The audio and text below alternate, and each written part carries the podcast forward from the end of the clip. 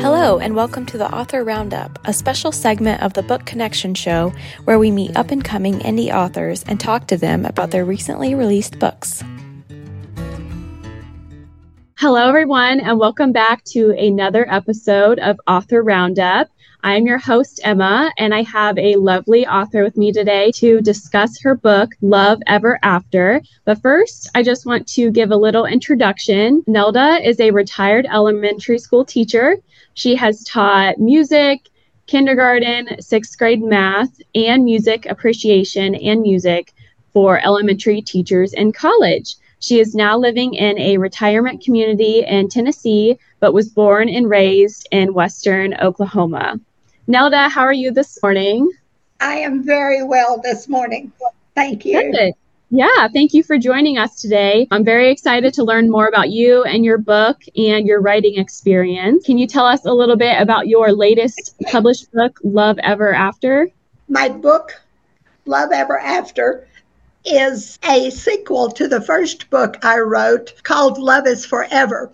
Love Is Forever is about a college basketball coach who was formerly an, an N B A player and had an injury, so he took a job as a college coach. There he meets a lovely violin teacher, and they fall madly in love.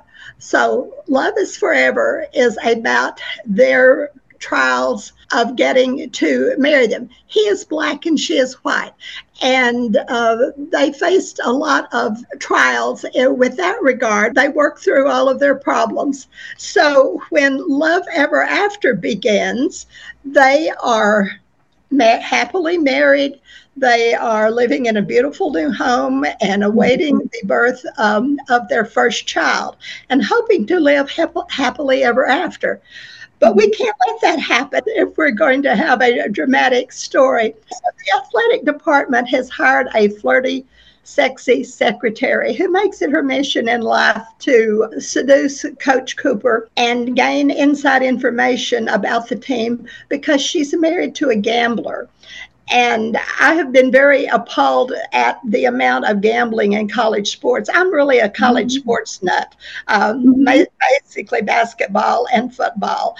And gambling mm-hmm. is everywhere. And I worried, wondered about what happens to these poor kids, you know, when a gambler offers them one thousand dollars to miss a layup. You know, they're going to be tempted. Um, so at any rate, Love Ever After is about Coach Cooper planning to live happily after, but in a blink of an eye, he finds that, that he is fighting for his job.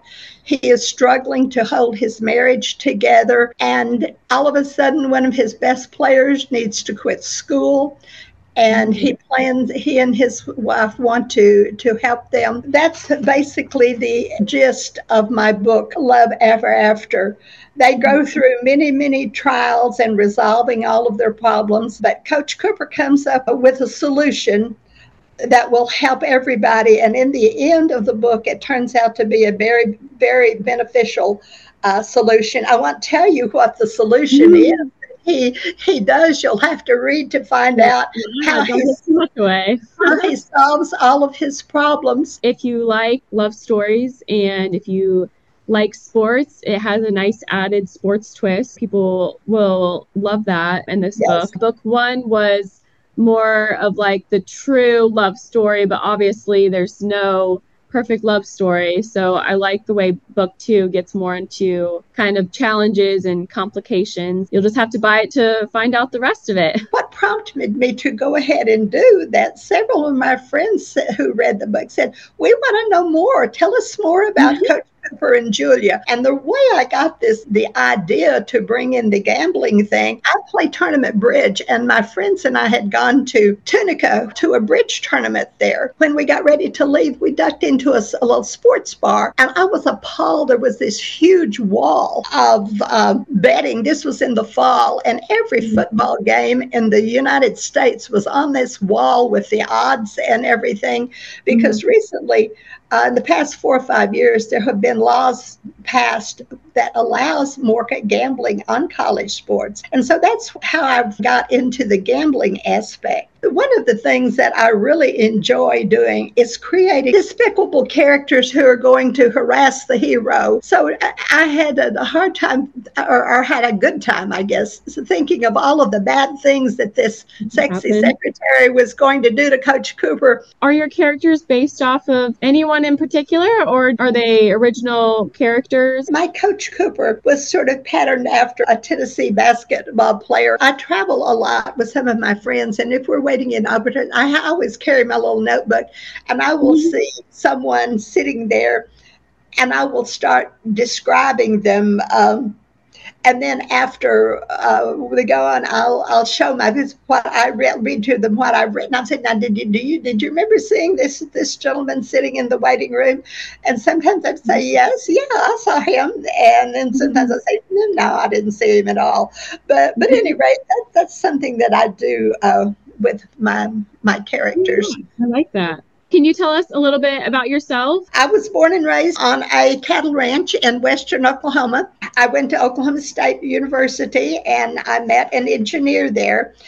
And he took a job when he graduated in uh, Tullahoma, Tennessee, at an Air Force tasting station. I really didn't start writing much until he he passed away about twenty years ago. I have two t- children, five mm-hmm. grandchildren, and eight great-grandchildren. Wow. Um, so uh, now um, I basically work on my writing. I am music director for my church, but I used to write little stories when I taught kindergarten, and I used to write an article for our newspaper about what people can do to prepare their children for school, you know, like for kindergarten. I am now living in, in a retirement community. I love it. I had a big house with lawns to mow and everything. Wow, that's work, yeah. So I have plenty of time to write now, and I have another book about half done. I come from a long family of storytellers. Mm-hmm. Um, my, my grandparents were would always, you know, in a quiet moments or something, you know, they would say, when we came to this country, we did this mm-hmm. and so.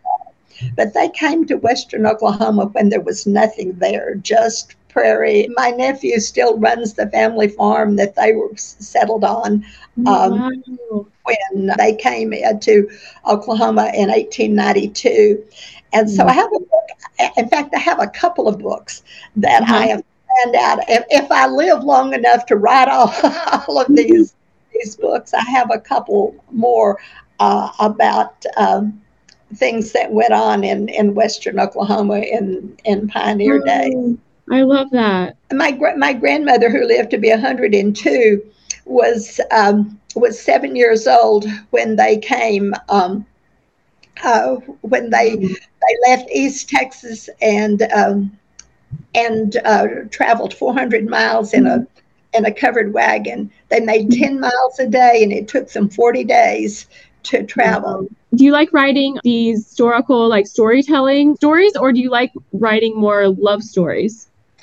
Well, I, you know, I, I've thought about that. I, I got into, started writing because I wanted to write a book about my grandmother's things. And I really don't remember how I got off into um, into writing this love story. I don't remember how I got the idea. I doubt I ever write another love story series. I, I really want to focus more now on middle grade books. I had one lady whose daughter was, I think, twelve, thirteen. Anyway, she said, I want to re- I want to read something real. I, I'm, I'm tired of all of this science fiction stuff.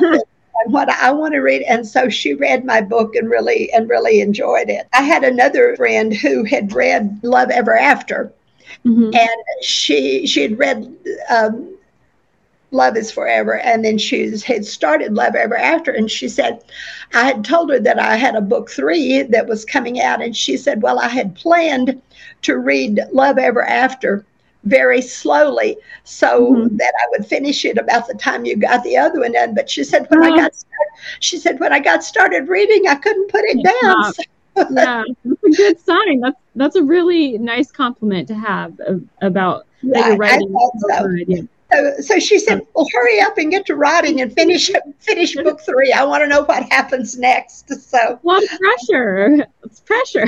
Right. How long did it take you to complete Love Ever After? About a year, because I stopped. I, I had started uh, My Daddy Was a Real Cowboy uh, several, several years ago. Uh, mm-hmm. And so I, I started Love Ever After, and then I stopped to finish My Daddy Was a Real Cowboy. And then, so I probably, about a year from the time I started it, but I finished another book in between. Some of these I had started, I started yeah. a long time ago, and I just finished. And this this next one that is about my grandmother's story is called Maggie's Journey, and it, it is about their trip. But back in those days, people were were very, very biased against Native Americans. You know, Indians mm-hmm. were. Um, Indians were lazy, Indians were, um, you know, second-class citizens, et cetera. So in my story, Maggie, of Maggie's Journey, she meets an, and as she gets caught in a, in a terrific windstorm, and she meets this Indian boy who saves her and, and helps her survive through the winter, and she learns that, uh, that the, the Indians Our, our people, our people too. And so she has a journey in understanding as well as a physical journey. Um, so that that's coming up in my, my Maggie's Journey book, which I hope to finish. Um, as soon as I finish book three, my family ranch was right in the middle of Indian territory. So it was in, in land that was, that was, uh, taken away from the Indians. And so I feel like maybe I'll give, a little, give something back. What about your writing experience? Can you tell us a little bit about that, like what your writing experience looks like? These are my, my notebooks. And I oh, have a notebook for for each thing that that I am th- thinking about writing. And every so often, if I think of something, I jot it down in one of these. I have one note- notebook for Maggie's Journey. I have one notebook mm-hmm. for my next book in my trilogy will be Second Time Love. I have one notebook for that. I have some of these little ones that I carry uh, in my purse. Then when I, I sit down to write, I do scenes. I think of a scene. I sort of have an idea of how my story is going to, is going mm-hmm. to go. Mm-hmm. And if I, I think of a scene, sometimes I'm right now in the thing I'm writing on, I'm kind of stuck on um, uh, on how I'm going to handle a, a certain event. Mm-hmm. But I'm still writing, so I will go down the road and think, well, here is a scene that I'm go- will will incorporate later mm-hmm. on. Mm-hmm. So and eventually I kind of get it all get it all together and write sequentially, but I don't always write sequentially. Um, right. In fact, in fact, my book that I'm working on now, I could write the last chapter right now because I know how it's going. But every so often, my characters just develop a mind of their own. Yeah. And, and they don't, uh, y- y- you know. And they, they go off in a different direction than I had planned. I originally thought, yeah. Yes, they, you know, they. Mm-hmm. Sometimes my characters just really, really take off. Uh, mm-hmm. So, at any rate, that that's kind of kind of how I write. Uh, mm-hmm. I I try to. I usually start out, but sometimes I write I write scenes before I ever start the book, you know, mm-hmm. and then then got to get those out because you're really sure about those um, particular. Sometimes I think, you know, this is this is strange, but uh, sometimes if I wake, I'll wake up at night, mm-hmm. and um, I'll be thinking about a certain character, and I think about how I'm going to describe that character and how I want them to look. I'll get up and get my notebook and and write uh, a lot of. Sometimes Lucy will wake up at night and think, Mom, go to bed. Why are you up right now? Yeah, you're, you know, like you're you're dis- disturbing me. She's laying over under my computer right now.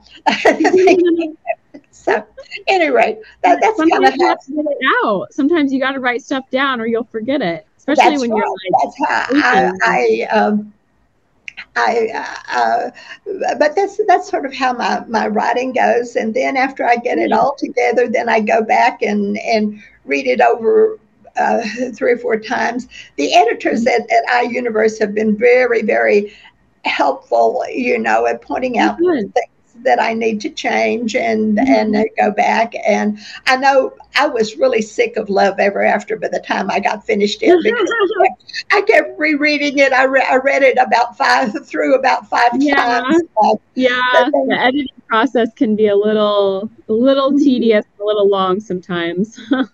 Right. But but any any rate, it, it, it works out, and I, I appreciate all the help and suggestions that they um, that they give. Sometimes I don't agree with them, but I but most of the time I most of the time I see the wisdom of their of their suggestions. Yeah. Um, what what would you say was the most difficult part of your writing process? In Love Ever After, the most difficult thing to do was, because it, it was a sequel, you know. Mm-hmm. You want it to be a standalone book, but you don't want to retell the first story too. So, right. so trying to this, trying to pick out what I needed to tell um, mm-hmm. in the second book was probably the most difficult thing. Mm-hmm. You know, I tried, yeah. I, I tried to limit it, limit it, so that I had just enough information, so that they would know, uh, so that my reader would know. Uh, where this came from, but at the mm. same time, I don't want to redo the whole story.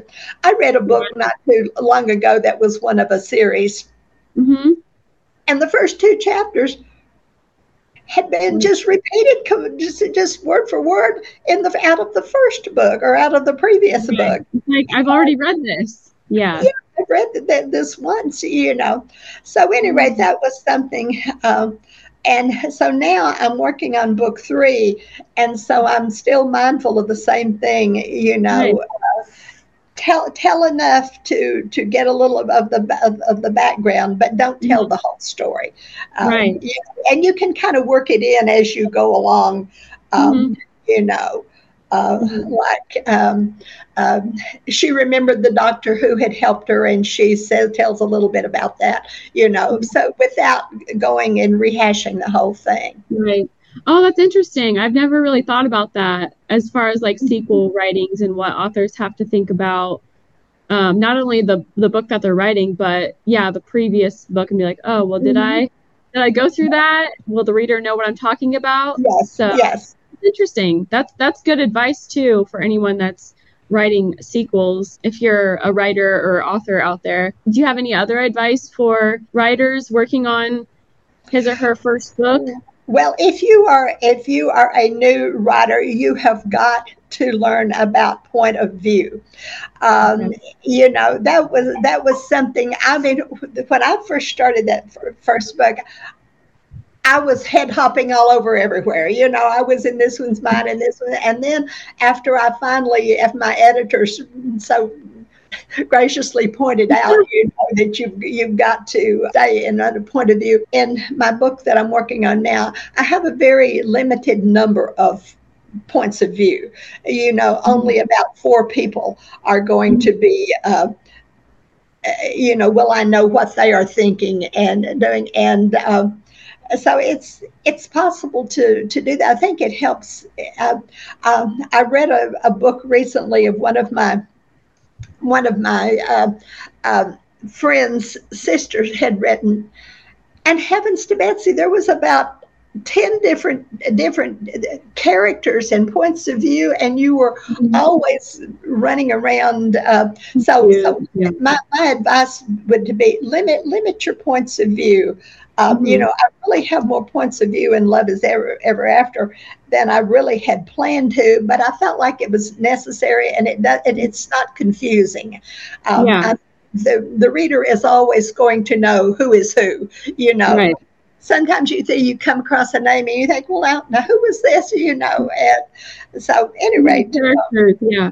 That's good advice. I'd read an awfully lot, and yeah. and there's, there's some some things, you know, that um, that I, I have learned not to do when I yeah. when I'm reading things that bother me. I'm thinking, well, yeah. hey, I don't want to do that. Okay, so what about your, do you have any personal or professional goals this year? That is about all. My town has a literacy council. They will be doing a book signing for, there are several other authors around, so we'll be, be doing a book signing in the fall. Also, my church has a, what they call an arts fair, and it's mm-hmm. just basically where people sell their handmade things, knitting and whatnot. And so I'm going to participate in that with my and, and have a book signing with my books there. So I'm hoping to get um, my goal was to get book three done before Christmas. I'm continuing to write. I have been music director and organist at my church, but mm-hmm. I'm having neuropathy in my fingertips, which are so I'm feeling ready to resign from that position. Mm-hmm. So that will give me more and more time to write. My goal is just to keep going. Right, right, right. Yeah. yeah. Right, right, right. I said, I just hope I live long enough to tell all the stories I plan to. Well, before we go, is there anything else you'd like to share with us today? Do you have maybe like a website that we can find you at? Oh, I do. Nelda Lorence dot com. Okay. But basically, I just want to write realistic stories that will entertain and show people that they can reach their goals in life with hard work. I just basically want to entertain people. Yeah. All right. Well, thank you for joining us, everyone. I hope you give Nelda's books a go. And if you please leave a review for her on Amazon, I know she and us here at iUniverse would greatly appreciate that. And you can find all of her books, including Love Ever After, on Amazon and Barnes and Noble's, the iUniverse online bookstore, and as well as Nelda's website. Thank you for taking your time to chat with us, Nelda, and I will see everyone next time for our next Author Roundup. Thanks for listening. Before we go, show some love by leaving us a review on Apple Podcasts. Stay tuned for our next interview on the Book Connection show, where we meet extraordinary indie voices with incredible stories.